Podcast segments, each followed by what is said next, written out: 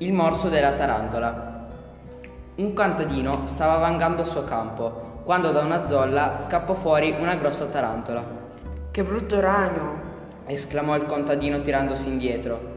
Se mi tocchi ti mordo Sibilò inferocita la tarantola. e ti avverto che il mio morso è velenoso e ti farà morire tra dolori atroci. Il contadino la guardò e capì subito che mentiva, perché parlava troppo. Fece un passo avanti e la pestò col piede scalzo dicendo Oh, vediamo un po' se mi farai morire per davvero. La tarantola schiacciata aveva fatto in tempo a morderlo, ma il contadino rimase nel suo convincimento, continuando a pensare che le minacce di quel ragno erano vane, e il morso, difatti, non gli diede che un po' di bruciore.